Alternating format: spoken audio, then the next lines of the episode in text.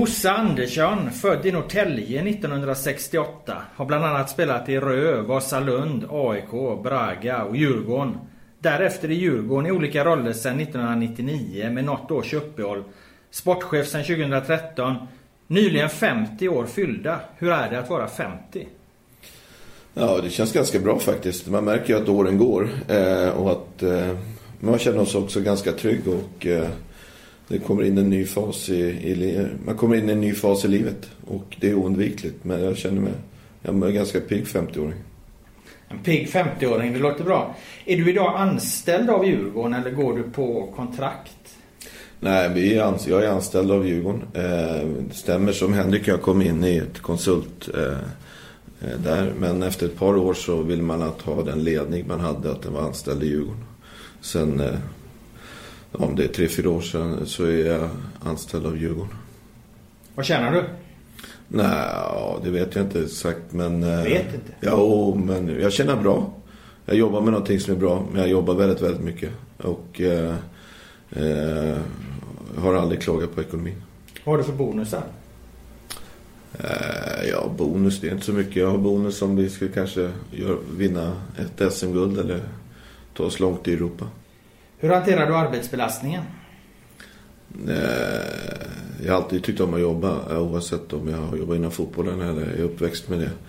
Eh, jobbat. Men däremot så, så är det det att man gäller att ha kul i livet och ha vänner och andra intressen och det har jag alltid haft. Och det gör att man får en distans till det.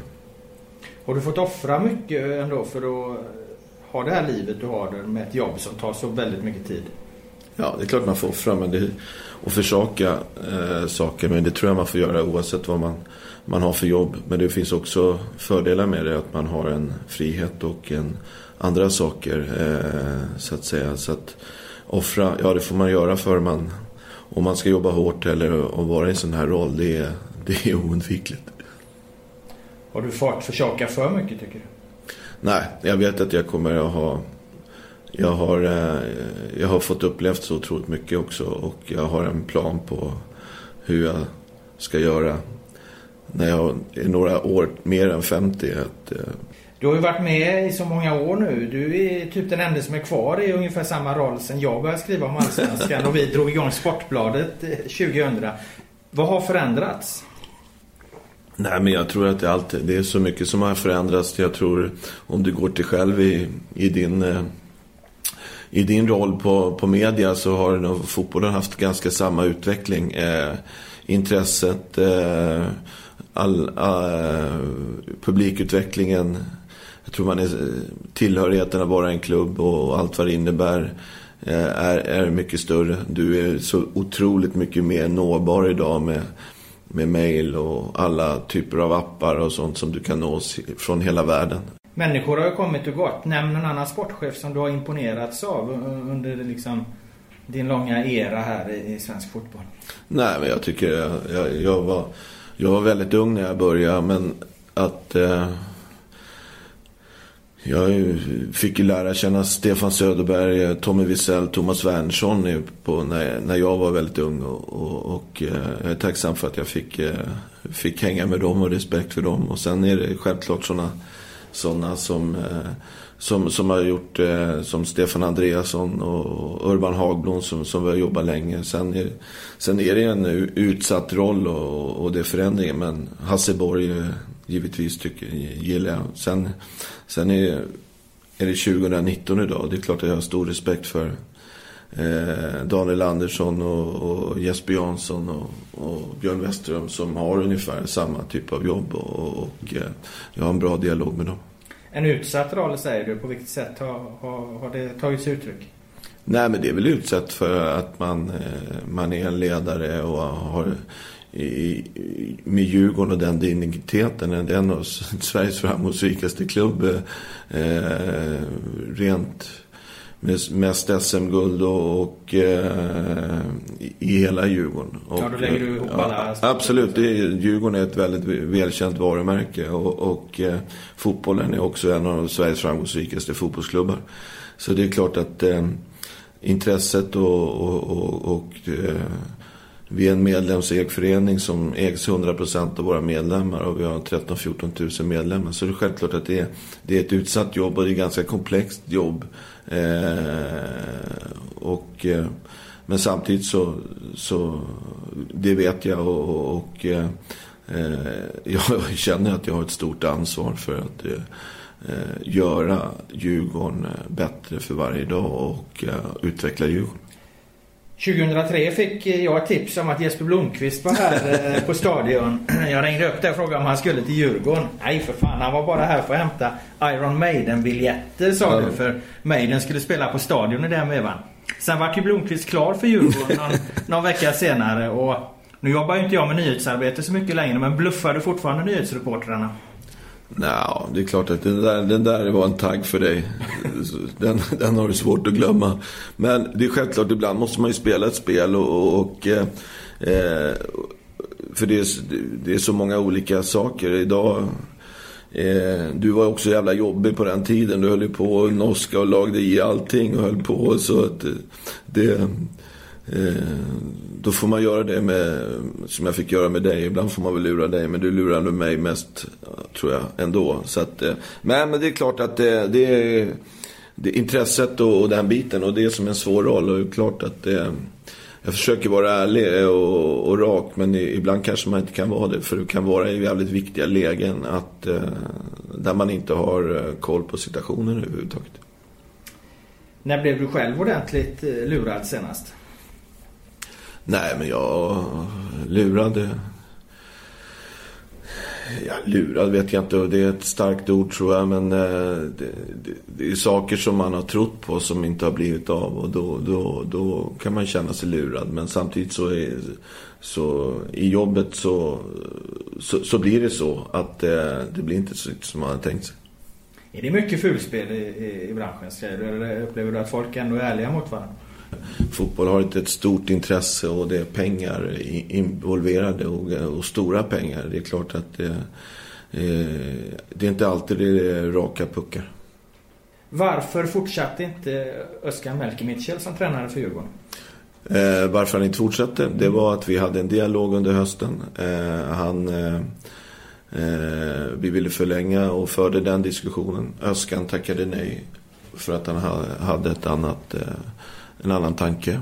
Och det vilket var vi, vi respekterade. Eh, och eh, därav så inleddes en ny tränarprocess. Ni erbjöd ett kontraktsförslag som han tackade nej till om en förlängning? Ja, vi hade en diskussion om det och eh, Özcan valde att tacka nej.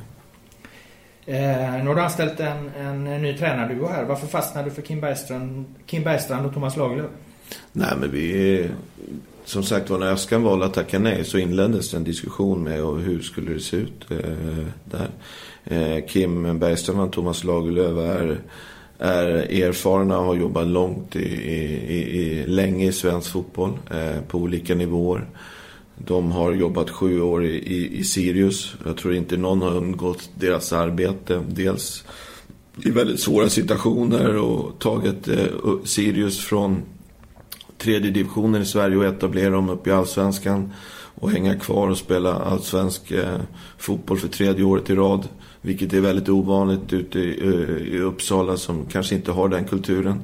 De har gjort det på ett fantastiskt sätt och också genom att spela en modern fotboll eh, och på det sättet de har, har gjort den resan är imponerande. Sen också att Eh, Eh, de är två personer som har jobbat i delat ledarskap eh, och det tror jag är otroligt viktigt.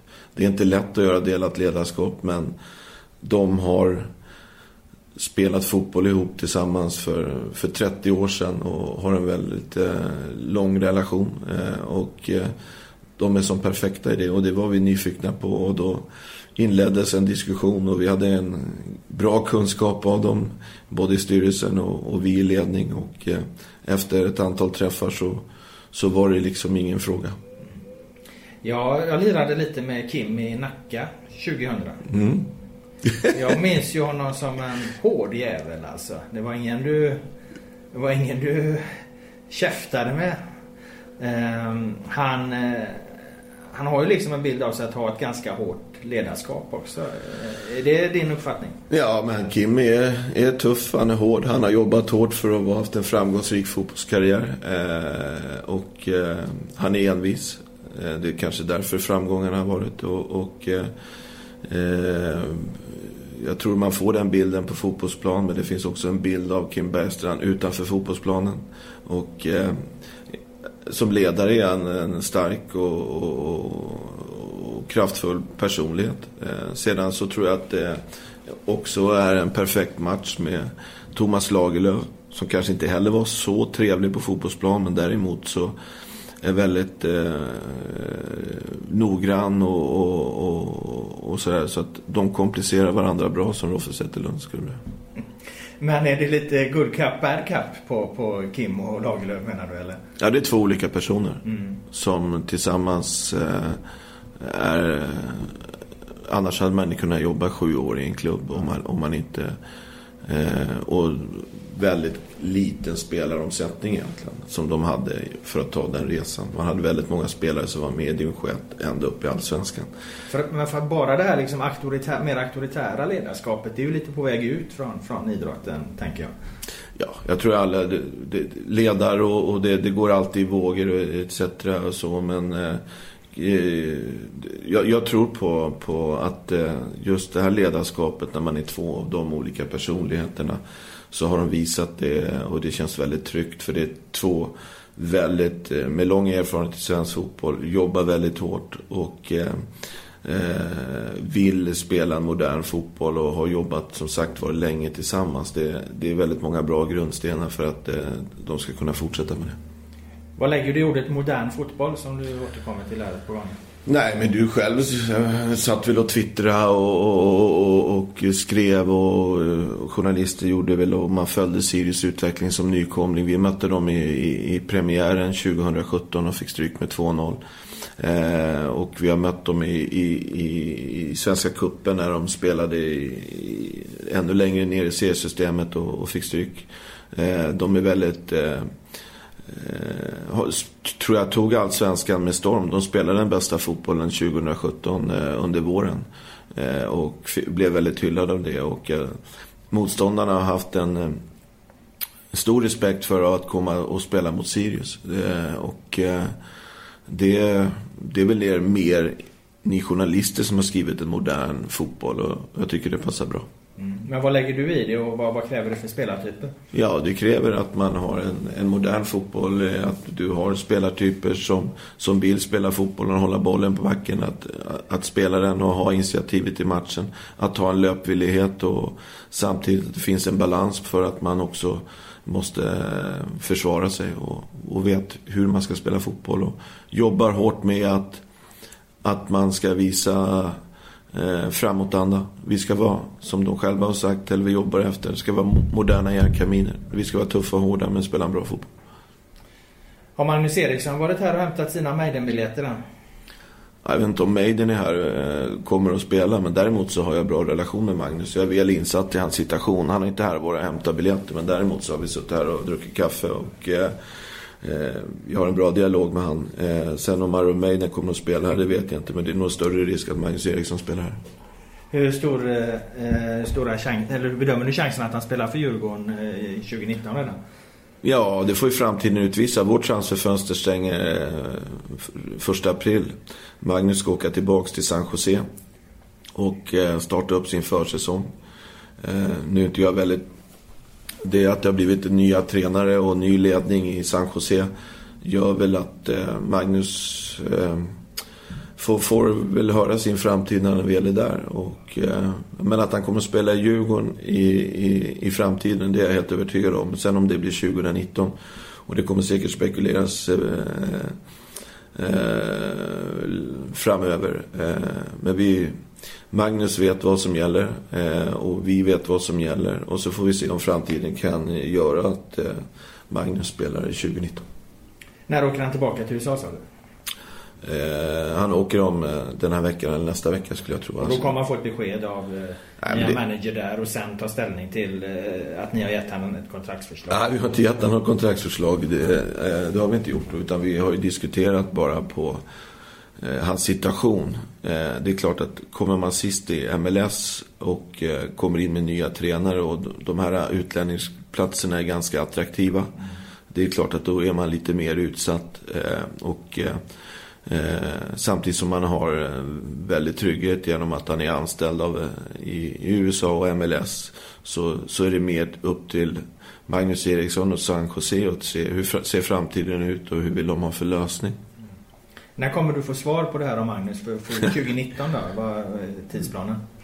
Nej, men eh, svaret så, så är våran tidsaxel ganska lång. Eh, alltså som jag sa, transferfönstret stänger 1 april. Och jag tror att eh, skulle det vara rimligt att han skulle komma förutsättningar till Djurgården, ja det är klart att då, då, då, då är det så länge. Så vill han komma 28 mars är det inga problem? Det är bra om man har tränat någonting än att åka bara runt och cruisat i USA. Så det är klart att eh, Magnus är en otroligt härlig person både på och utanför plan. Som sagt var, vi har en väldigt, väldigt bra dialog. Jag är säker på att han spelar i Djurgården eh, framöver. Men det är lite komplicerare än så att man bara kan säga att han gör det 2019. Du har träffat Astrid, Astrid Ajdarevic också. Mm. Har du erbjudit honom kontrakt? Nej, men däremot så träffade jag han och, eh, i, i, Stockholm när han var uppe i andra ärenden. Och han tittar ju på sin framtid och tycker att då Djurgården skulle kunna vara ett intressant alternativ. Eh, och lite känna. Och då, då träffade vi han. Vi har inte fört några diskussioner exakt om eh, eh, villkor eller någonting. Utan som sagt var i det korta perspektivet för hans del så, så finns det ett transferfönster som stänger den 31 januari. Han tillhör ju Grekland och eh, utan ja, vi, vi har träffats och vi har inte gjort så mycket mer än det efter det. Han har ju en underbar vänsterfot och en mm. fantastiskt eh, fin blick för spelet. Men är lite trög och lite ojämn kanske. Och har ett jäkla humör. Eller hur ser du på honom? Ja, det finns alltid de som har uh, olika uppfattningar om spelare och, och personer.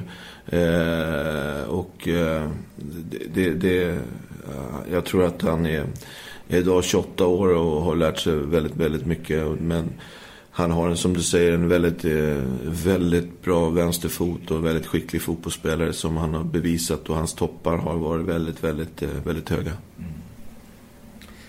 Sen har du Batanero i Sundsvall också. Är det bara ett rykte eller är det något ni tittar på på allvar? Alltså det är klart att det spekuleras så otroligt mycket. Eh, eh, Batanero är en väldigt skicklig fotbollsspelare som han har visat i Sundsvall. Eh, men för mig har det varit bara spekulation. Men är ändå en sån spelare ni vill ha in? En, en bollskicklig central mittfältare eller? Om, om du är intresserad av Ajdarevic så är det ju den spelartypen du får. Det, det, ja, absolut. En playmaker liksom. Ja, det, vi, det är väl det som, som man ska titta men det får man ta steg för steg också. Vi har väldigt eh, bred och, och, och, bra trupp med de nyfärgen som har kommit och, och, det finns som sagt var alltid frågetecken i, i, såväl i vår trupp eh, nu som, som, som kan påverka beslut och göra andra möjligheter.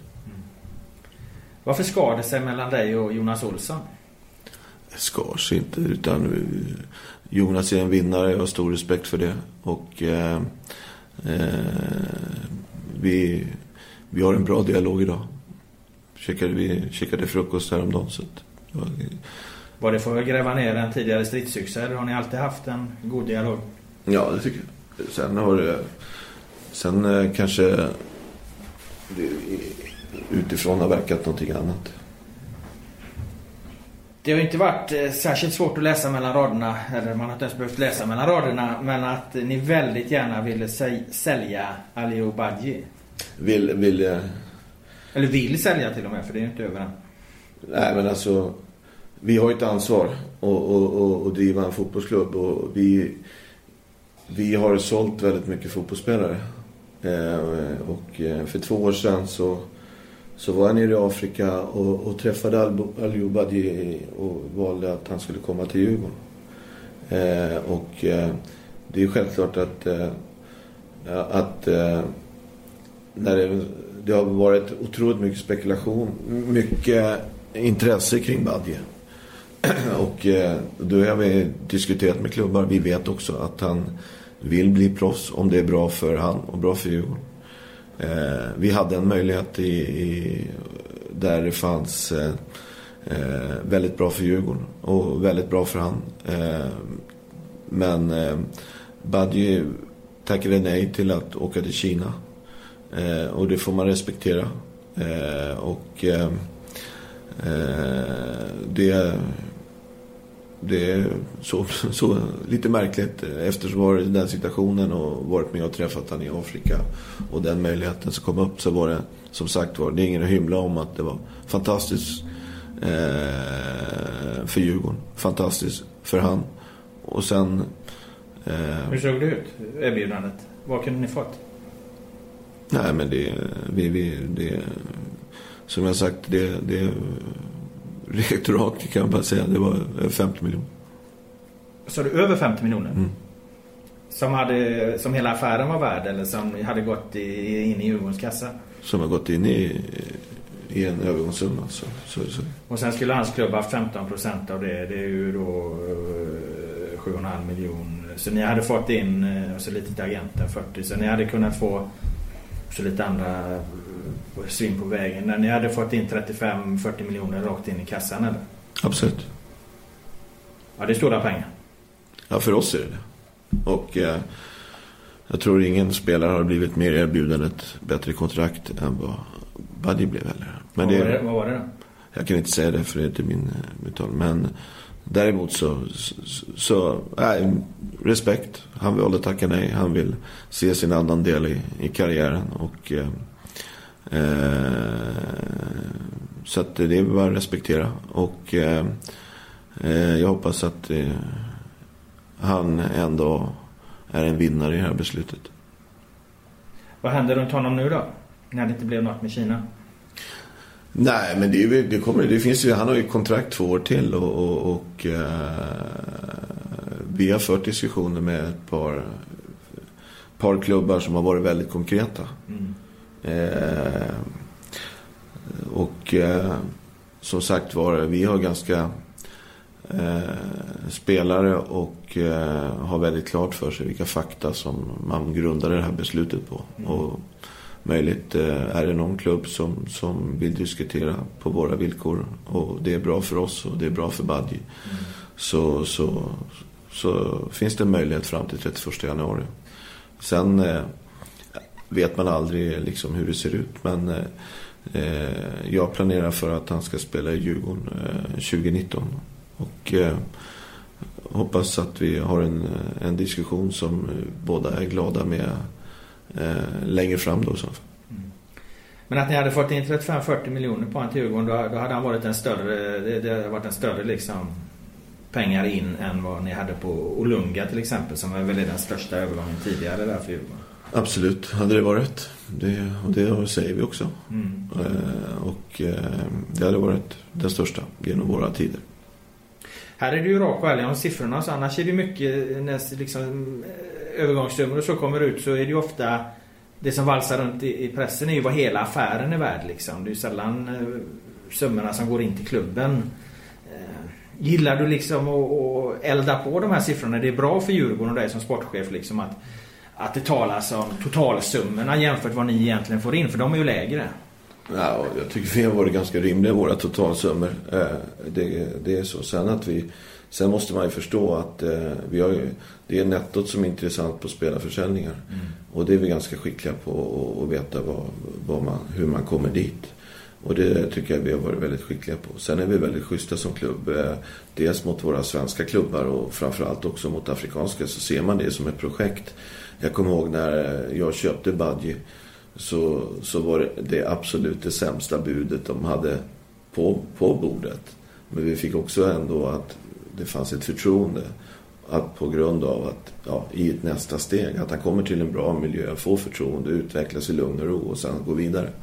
Eh, och eh, det är klart att jag hade vetat om att vad jag såg på de där papperna från de andra klubbarna så hade det, så hade det totalsumman för den klubben hade blivit mycket bättre. Om man, och, så, och det, det är jag stolt över och det är en trovärdighet. Så, så att vi, Eh, och det är självklart bra för Eh, vi är ganska schyssta. Vi, vi betalar inte högst. Eh, men vi, är det någon spelare som går, ja det är självklart att Brommapojkarna eller AFC eller Frej eller lika väl som en, en klubb i Afrika ska få vara med och ta en del av, ska ha en del av projektet. Vad har du för budget att handla för i år? Eh, nej, men vi, vi som sagt var, vi vi gjorde eh, fotbollsaffärer och transfer under 2017 som är ganska fantastiska. Och det är klart att vi, vi, vi ska satsa en del på det för att utveckla Djurgården långsiktigt att vara med och slåss om Europa. I somras så, så kom Erik Johansson, eller Erik Berg som han hette nu, och Niklas Bärkroth som är två långsiktiga lösningar för Djurgården. Eh, och vi har investerat också i spelartruppen eh, nu eh, långsiktigt är eh, fyra, fyra spelare som har kommit här i vinterfönstret.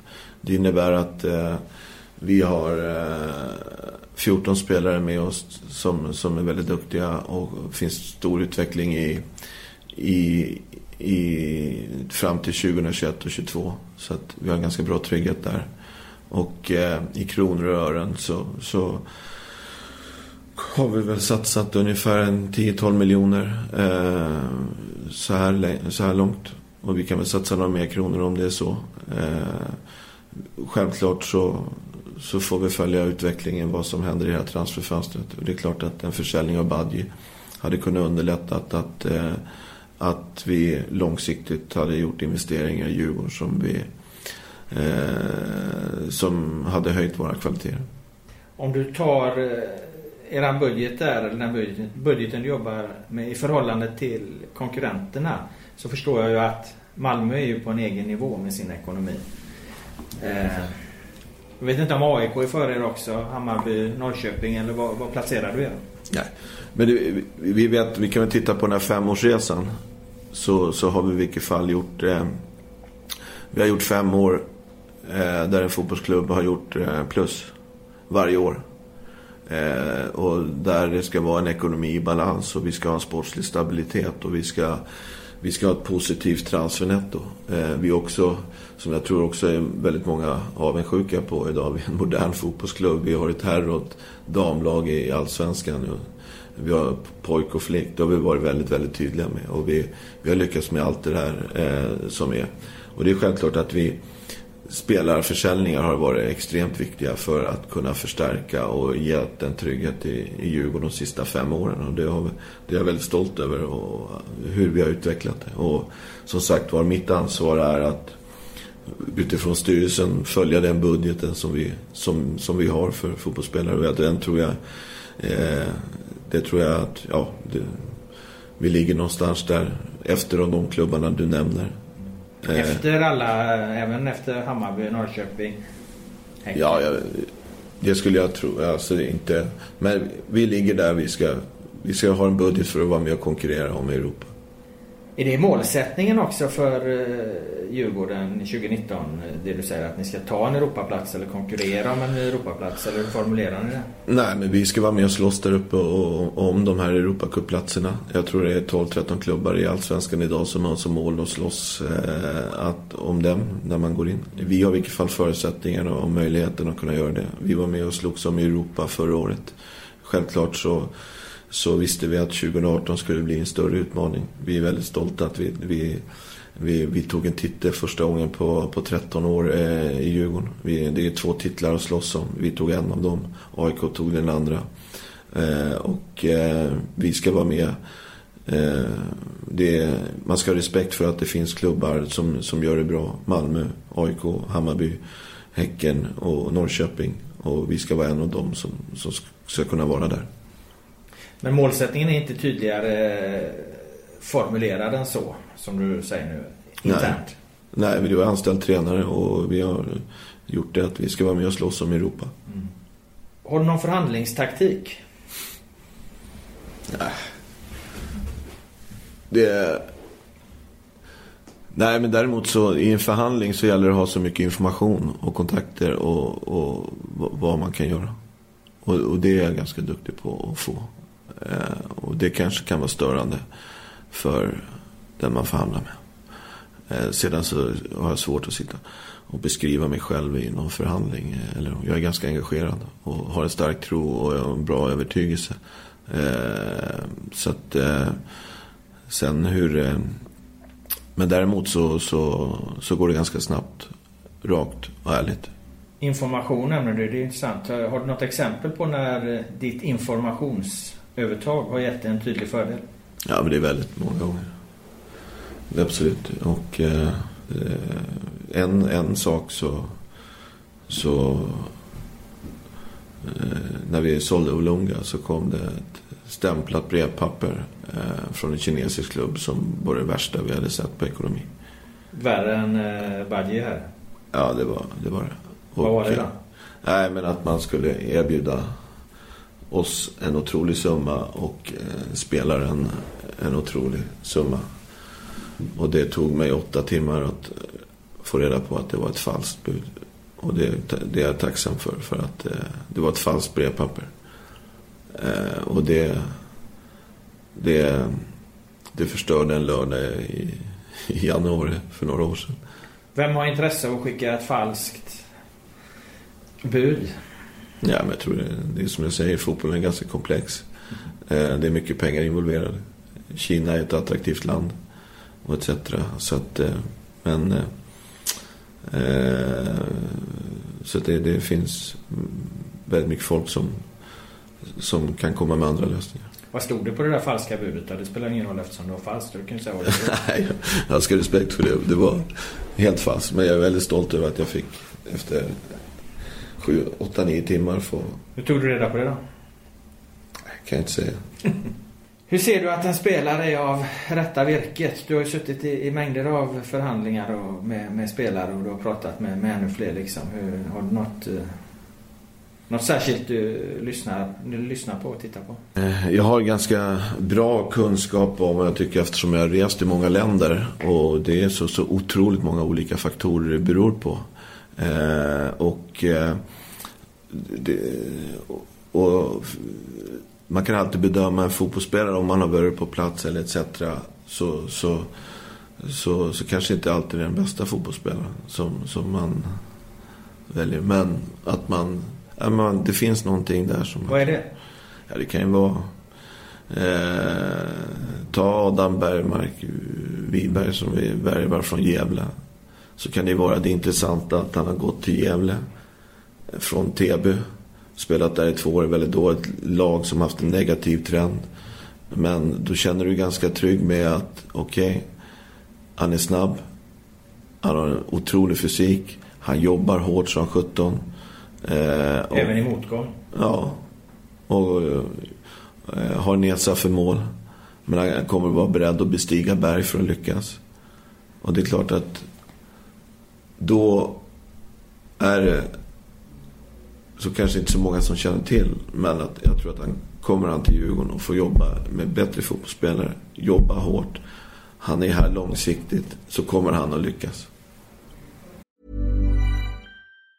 Mom deserves the best and there's no better place to shop for Mother's Day than Whole Foods Market. They're your destination for unbeatable savings. From premium gifts to show-stopping flowers and irresistible desserts. Start by saving 33% with Prime on all body care and candles. Then get a 15-stem bunch of tulips for just $9.99 each with Prime. Round out Mom's menu with festive rosé, irresistible berry chantilly cake, and more special treats. Come celebrate Mother's Day at Whole Foods Market. Har du utvecklat liksom din bedömningsförmåga genom åren? Det antar jag att du har gjort liksom. Du började ju liksom för ja, 20 år sedan liksom. Mm. Och, du måste ju bli bättre och bättre tänker jag på liksom och, se de här detaljerna. Ja, det, och det, det tror jag också är viktigt att eh, som jag sa inledningsvis, vad är det? Jag tror att jag kan vara ett pain in the ass för, för många av spelarna. Hur då? Nej, men jag är väldigt nära dem. Vi har bestämt saker och det gäller jag ställer ganska tuffa krav också. Om vi, för, den, för att lyckas med den resan. Hur ligger du på dem då? Berätta. Nej, men det kan vara... Eh, det finns bra och dåliga dagar för fotbollsspelare. Och jag jobbar ganska tajt med dem där och, och finns väldigt nära och, och, och lyssnar och, och, coachar. Eh, och vad som krävs för att kunna lyckas. Hur bedömer du på en ung talang att det finns förutsättningar att ta nästa steg rent fotbollsmässigt? Ja, men det är svårt. Mm. Det är, tror det är en svår nyckel i, i fotbollen överlag. Att man kan vara väldigt duktig som junior och, och sen så ska man in, till, in i och ta nästa steg som senior. Det är en större chansning. Eh, det, det, är inte alltid de största talangerna som lyckas. Eh, och eh, den, den, det är en svår och där har man det är inte alltid det är väldigt svårt att lyckas. Eh, och, och, och svårt också miljö för, för unga spelare. Att har man tålamodet blir man inte som Zlatan, varför ska jag spela fotboll då för? Och man måste ha en extrem drivkraft. Och där finns det alltid lite roliga exempel. Ta Elliot Check som gick en, började spela division 4-fotboll och började klättra där och spela allsvensk fotboll när han är 25-26 år. Sin första match. Eh, och jag hoppas att det finns den typen av möjligheter för spelare eh, även i framtiden. Matchfixningsproblemet har ju virvlat in i, i svensk fotboll. Har, har Djurgården haft några problem med det någon gång? Har ni liksom fått erfarenheter av spelare som har hamnat i olägliga, olämpliga situationer eller så? Eh, ja, det har vi fått. Eh, även såväl som, på, som fotbollen i det som går att spela på. Eh, så, så har det funnits sådana situationer. Vad var det? När var det? Nej, men eh, jag har ett ansvar och jag kan bara bekräfta på att det, det finns. Det är ett problem med matchfixning. Det kan vara spel även, inte bara i allsvenskan. Utan det kan finnas eh, även i juniorfotbollen och på olika typer av sätt. Där vi har haft några saker, eh, situationer som har hänt. Sedan så är det idag... Är det U21-nivå du menar det har hänt i Djurgården? Jag tror det är även lägre än så. Man kan, man kan spela ännu lägre, alltså på ja. U19 eller? Ja, man kan spela lägre ner. Och där har ni haft några incidenter? Ja, där har vi haft en incident. Hur hanterar du det? Jo, vi hanterar det genom att vi har eh, eh, spelare vi upplyser om det. Vi har haft eh, föreläsning i det. Vi har haft utbildning också via SEF som, som man har haft och vi har haft eh, externa föreläsare och, och den biten det är ett ganska tufft klimat där idag med, med spel och möjligheter som finns. Och, eh, vi, vi har också haft eh, fall i vår spelartrupp där, där spel har varit eh, saker som har ställt till skada. Vad då? Vad kan du utveckla det? Nej, men eh, jag tror alla eh, spel har varit en, en stor... Eh, eh, spel finns idag i vår vardag. Det finns även bland fotbollsspelare. Eh, jag tror det är flera fotbollsspelare som, som har eh, talat öppet om att man eh, har eh, spelat och spelat bort stora pengar. Vi har också haft det i Djurgården. Är det här någonting du har sett som har förändrats under din tid? Att eh, förr i världen var det inte så mycket, nu har det blivit mer. Eller har det här alltid funnits? Nej, det har inte alltid funnits. Jag, du och jag är uppväxt med Stryktipset på, på lördagar. Och idag finns det spel. Du kan spela på vad som helst. Du kan spela på varningar. Du kan spela på, på hörner. Och du, du kan spela på... Spelas från hela världen. Eh, det, det är givetvis helt nya möjligheter. Och, och eh, vi, vi har eh, idag när vi skriver kontrakt med, med fotbollsspelare så, så är det en viktig punkt i vårt kontrakt att eh, när vi anställer en fotbollsspelare att spel och, och eh, är ingenting som, som vi accepterar. Hur formulerar ni den punkten? Jo, att, eh, att, att eh, spel är inte tillåtet och att vi, vi, vi kommer att för, vi har det som en viktig punkt i Djurgården i sin anställning. Men man får inte lämna in ett stryktips en gång om man lirar i Djurgården? Även på andra, man på Premier League eller hur liksom hårt styrs det? Ja, det, alltså, det är ju människor. Jag tror det är svårt att se om man inte kan lämna in ett, ett strykstips eller en, en, en, match. Jag säger att problemet finns. vi gör vad vi kan göra genom att vi, vi poängterar det och det finns med i kontraktet eh, när man anställs. Vi, vi jobbar med det eh, också under året. Vi kanske vidtar åtgärder som, som eh, i vår miljö. Vilken är den konstigaste affären du har varit med om? Ja, bra fråga.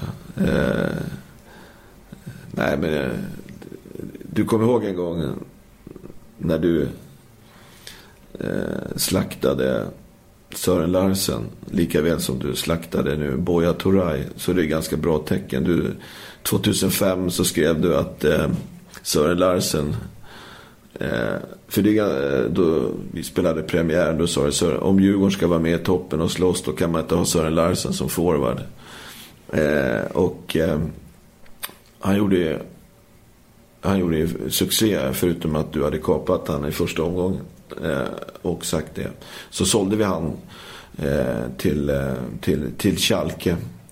Och eh, jag han gjorde många mål i Allsvenskan, han gjorde landskamper eh, etc.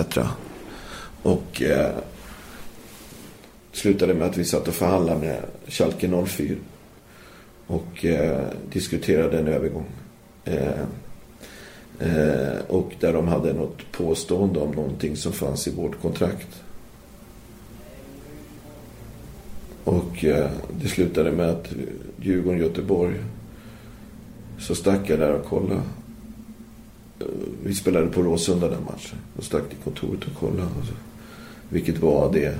De hade fått fel uppgifter. Och eh, de hade tänkt sig betala en summa. Men vi fick en helt annan summa. Det var man ganska märklig. Man, där man satt med tre starka personligheter från Schalke. Som tyckte att affären var bara klar.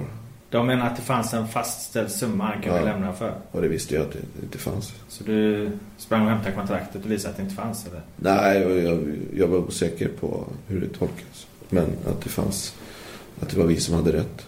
Sedan så, så var Tobias Hysén-affären ganska sådär lite rolig också. Varför det? Jo, för att eh, det var bara några dagar kvar på transferfönstret. Och så blev jag bara kontaktad av Sunderland. Hux flux. Genom ett, ett fax. Och eh, därifrån startade den affären. Och eh, några dagar senare, ingen visste om den direkt heller. Utan de ställde frågan till mig. Och eh, fyra, fem dagar senare så var Tobias Hysén såld för en väldigt stor summa.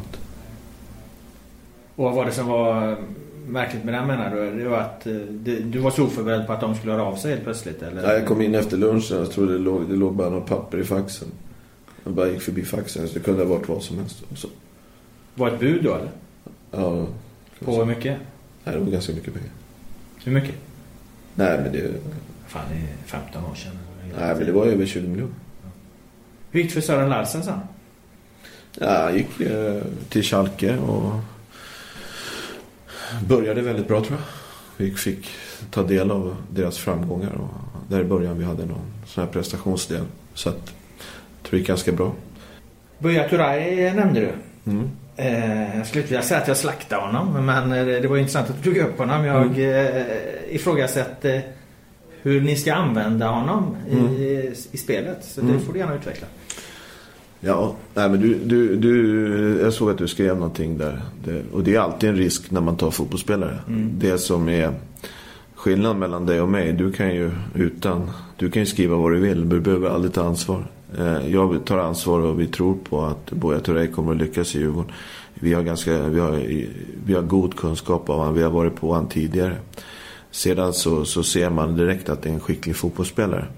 Mm. Och, och frågan du ställer, ja han ledde allsvenska skytteligan i Dalkurd när han lämnade till eh, Belgien. Eh, och eh, det är klart att eh, tränarna ser en fotbollsspelare som är väldigt skicklig som vi kommer att ha stor nytta av. Och då kan det väl lätt säga så här, okej, okay, hur spelar man fotboll för att få ut det bästa av Buya Turay då? Och det, det får väl framtiden utvisa. Utan utifrån hans egenskaper så, så jobbar han hårt. Han är snabb, han är, han är en skicklig en mot en och, och, och eh, har en näsa för mål. Då har man ganska bra, goda förutsättningar för att lyckas. Sen så hoppas vi att, eh, vilket man har sett bara på de här dagarna, att han, han älskar att få vara här i den här miljön. Och det tror jag också kommer att vara viktigt för hans prestationer under året. Så du säger över 10 mål på Buya Turay då, så säger jag under 10 mål i Djurgården och så tar vi en eh, bättre middag ja. på, för 500 spänn på det. Och här skakar vi hand nu, ja. det ser ju inte poddlyssnarna. Men, men över, över 10 mål säger Bosse mm. för Djurgården och jag säger under 10 mål. Ja. har vi en middag. Det är skönt att du behöver ta ansvar för någonting där också. eh, men det är lite konstigt upplägg då med, med honom. Att han kan försvinna här nu till, till sommarfönstret. Eller? Vad är det som är konstigt med det? Vi har, gjort en, vi, har gjort, vi har villkoren förklara för att han ska spela här 2019. Eh. Men de kan ta tillbaka honom, belgiska klubben, och sälja honom om de känner för det liksom? Vad jag förstår. Jo, men det är väl med alla våra spelare. Mm. Eller hur? Vad är skillnaden med det? Och, om de skulle göra det. Och om... Eh, det är en del, då har han gjort det bra. Måste han ha gjort det jävligt bra för Djurgården. Mm. Eller Och bidragit. Sen om han får en chans att kunna bli proffs för väldigt stora pengar och, och komma därifrån. Ja, men det, det kan hända vilken spelare som helst. Vi har villkoren klara 2019 och som jag sa, vi har pratat. Vad är det för viktigt för att du ska kunna lyckas vidare sen? Är det en halv säsong eller en hel säsong? Eller liksom, vad, vad är hans mål? Ja, det är att vinna skytteligan. Då är jag ganska övertygad om att man har gjort över 10 mål så du är torsk där.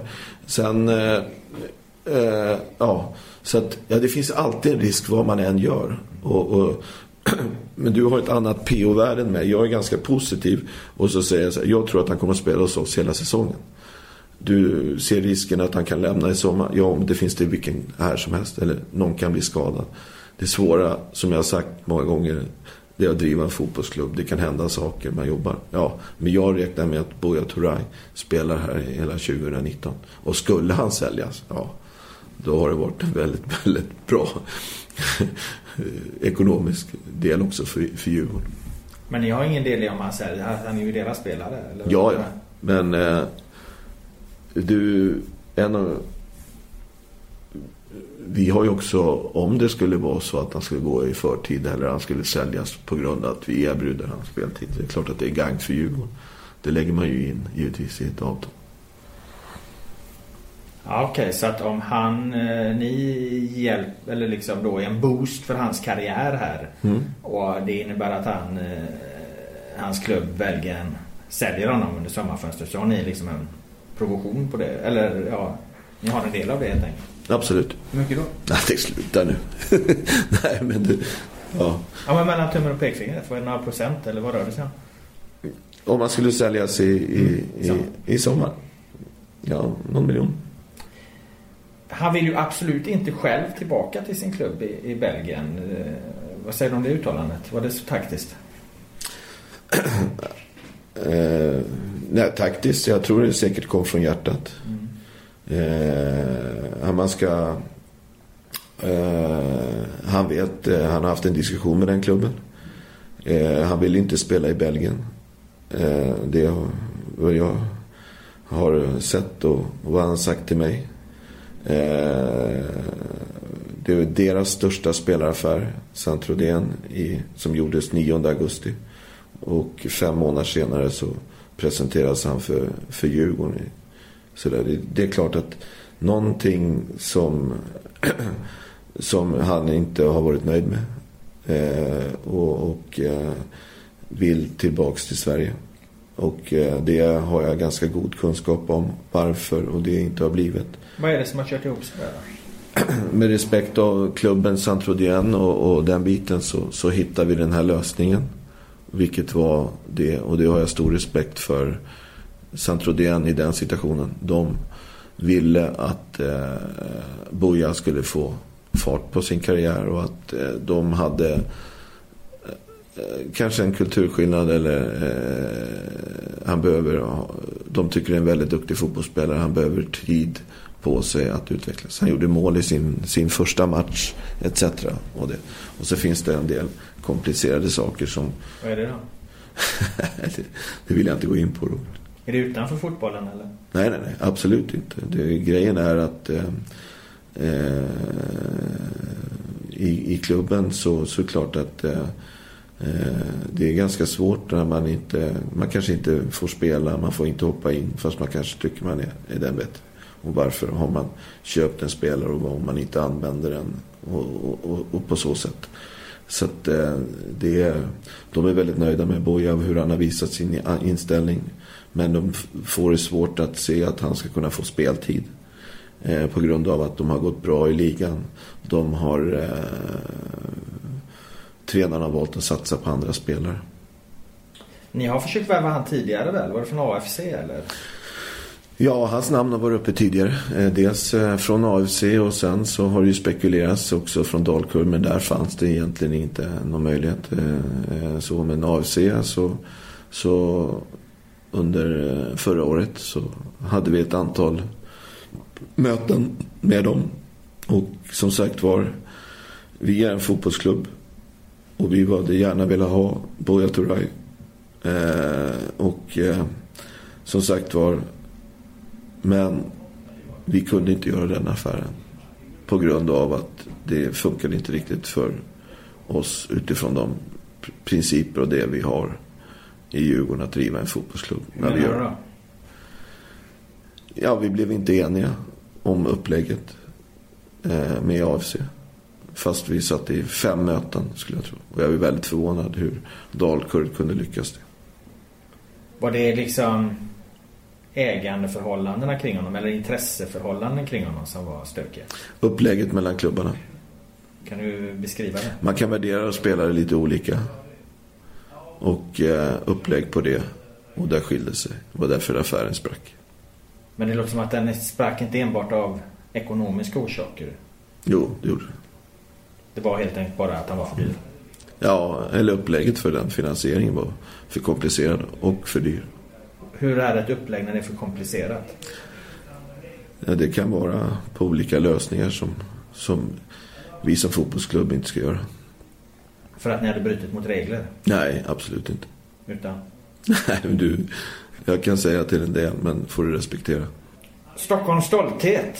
Vad är du mest stolt över med dagens Djurgården? Nej, men vad jag är mest stolt över Djurgården? Det är en, eh, som jag sagt, vi är en fotbollsförening som eh, har eh, tydliga med att vi har ett herr och ett damlag i, som spelar i Allsvenskan. Vi har en eh, väldigt god, och, god ekonomi. Vi är till 100% ägda av våra medlemmar. Vi har en styrelse som hanterar eh, herrlaget i fotboll, damlaget i Allsvenskan. Vi har 2000 barn som spelar fotboll i, i Djurgården, pojkar och flickor. Eh, så och att det är en, eh, som jag tror många uppskattar, en familjär och öppen klubb. Hur ser styrkeförhållandena mellan AIK, Hammarby och Djurgården ut om fem år tror du? Om du får titta framåt. Nej, jag tror att eh, utan att uttala mig, jag har stor respekt för både Hammarby och AIK.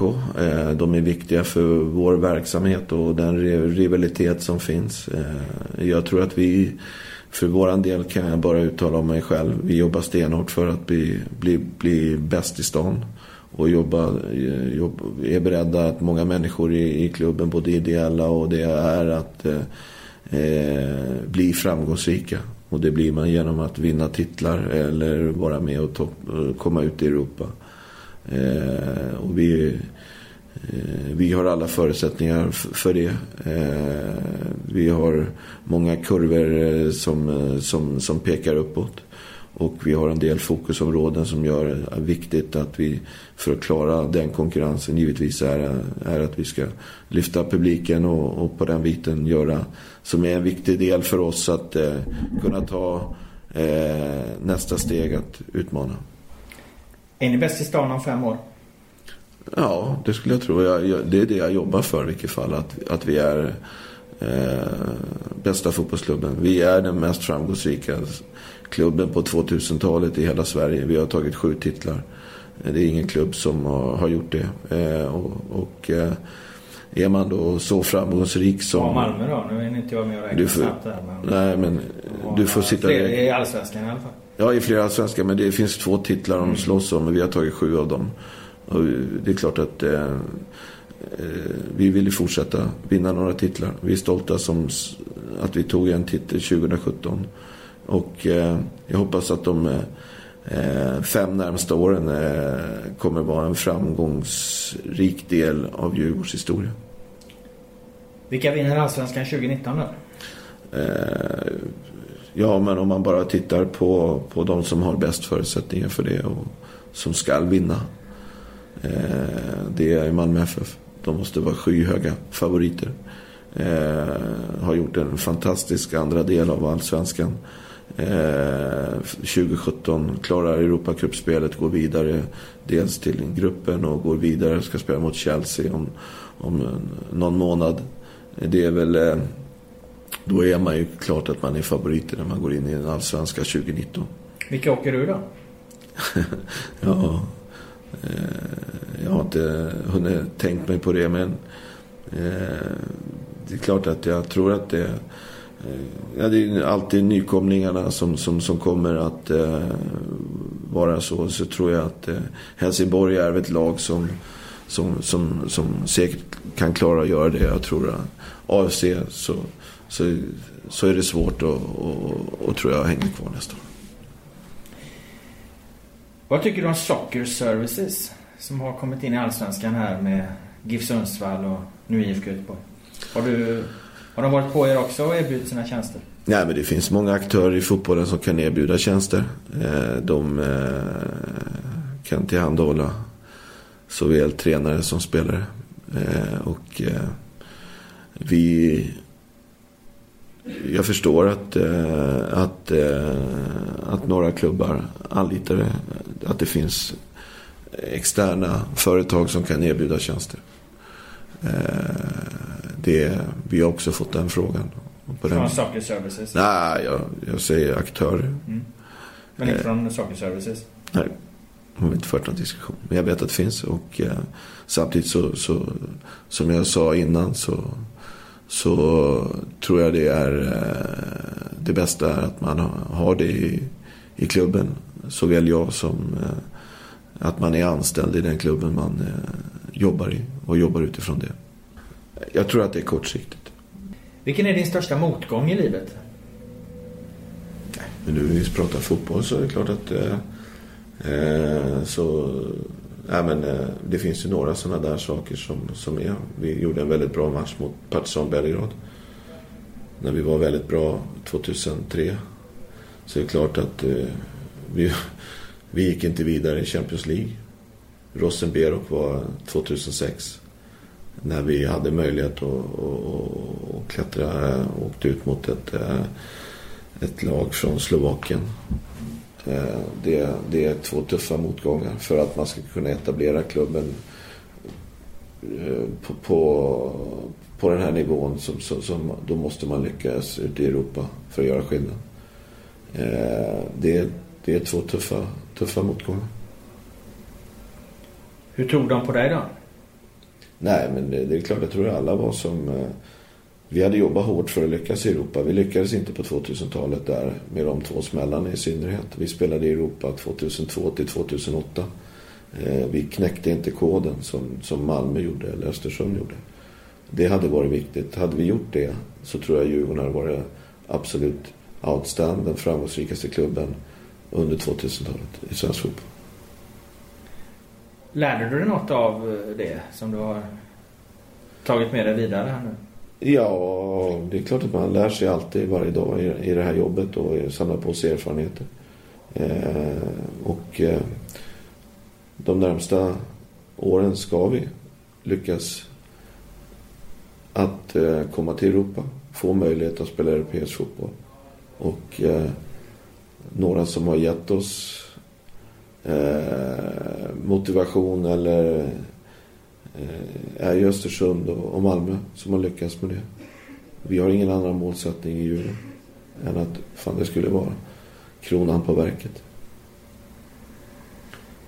Kan du idag säga att ni, det ligger långt bak i tiden här, de här två missarna där, att ni gjorde något misstag som ni inte får göra om? Och då tänker jag inte på något tekniskt fel på planen. Att Nej, men det, sköt i stolpen eller hur fan det nu var. Nej, men alltså, liksom jag som tror- klubb, förening. nej, men i stora drag så, så, så, så var vi väldigt framgångsrika. Eh, vi vann tre, sex titlar på, på, på, några, på några år. Eh, vi hade, hade vi hållit ihop som klubb och jobbat tillsammans på, och fortsatt jobbat och, och med lugn i styrelsen och etc. och allting och ledning så tror jag att vi hade varit eh, haft väldigt många bra år ytterligare i Djurgården. Vad var det som gjorde att ni inte höll ihop som förening då? Nej men det blir så när man inte lyckas med, med det blir alltid att eh, att få lugn. Eh, det, det svåra är ju att eh, att man inte lyckas med det man med de mål man sätter upp. Och då blir det ju också besvikelse. Eh, hade väldigt många människor som, som lag extremt mycket tid och jobbade hårt. Eh, I Djurgården på ett fantastiskt sätt. Och sen börjar det bli förändringar och etc. Och, och på den biten. Och det kan gå ganska snabbt. Vad gör Bosse Andersson om tio år? Vad jag gör då? Mm. Då har jag förhoppningsvis så, så är jag frisk och jag mår bra. Eh, och eh, jag har en eh, ett annat typ av levande att, eh, än vad jag har just nu. Och eh, kanske finns med i någon eh, roll i Djurgården som, som inte som är operativ men däremot som att jag finns med på och bistår med den erfarenhet och, och den historia och, och, som jag haft i Djurgården. Och eh, finns med på, på ett eller annat sätt på en lagom nivå. Om det sen är en styrelse eller om det är så en, i, i organisationen. Men eh, och har ett, eh, ett friare liv. Och eh, eh, om du säger eh, 15 januari idag så 15 januari 2029 så, så är jag nog där det är lite varmare än just nu. Bor inte i Sverige längre? Jo, bor i Sverige kommer jag alltid göra. Men jag tror inte den 17 januari 2029 att jag är i Sverige. Vad är du då? då? Jag tror jag är på något varmare ställe. Kommer det bli svårt att släppa taget? Du har levt med det här så länge. Nej, ja, jag, är, jag har haft förmånen att få jobba med fotboll eh, sen, eh, sen jag började som division 7-spelare i, och växte upp i en fotbollsförening i, i Rö. Så det är klart att eh, eh, jag har släppt taget förut. Och eh, det gäller bara att man har vänner och intresse och, och vill göra saker. Och nyfikenheten tror jag är viktig. Tack så mycket Bosse för ett intressant samtal. Tack Robban. Allsvenska podden är tillbaka med fler intervjuer. Tack så mycket för att ni lyssnade. Bra.